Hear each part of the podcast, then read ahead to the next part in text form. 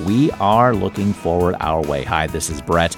We are in Studio 511 as normal, and we just got done talking with our friend Katie White, who is the new director at Central Ohio Area Agency on Aging. And she is ready to rock and roll at that agency. Oh, absolutely. Uh, you know, Katie has big shoes to fill. Yeah. Um, listeners have heard us have conversations with Cindy Farson, who was the executive director for, um, I think, nearly 30 years.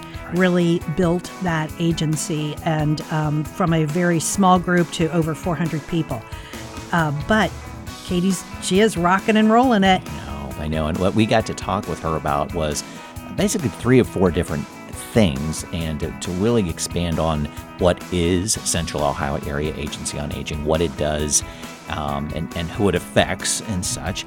Um, also, we, we did, a, did a lot of talk about the challenges during and coming out of the pandemic, which is real interesting how that pandemic changed a lot of things what they do. Exactly. You know, for many folks, you may have heard of your county office on aging, but may not have realized what the area agencies on aging do. They were created um, back in the 70s with the federal regulation for the Older Americans Act. So, this is the vehicle um, that is provided in the state as to how we get that federal funding into our communities.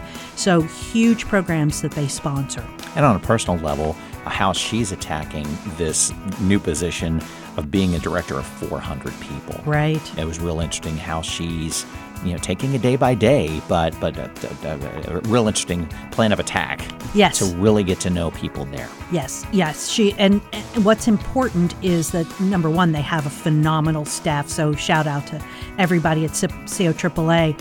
Um, but you want to have not just the people who are really, really good and have been around for a long time, but you also want to create an, an environment in which young people want to see um, working in senior services as a career move for them. Correct.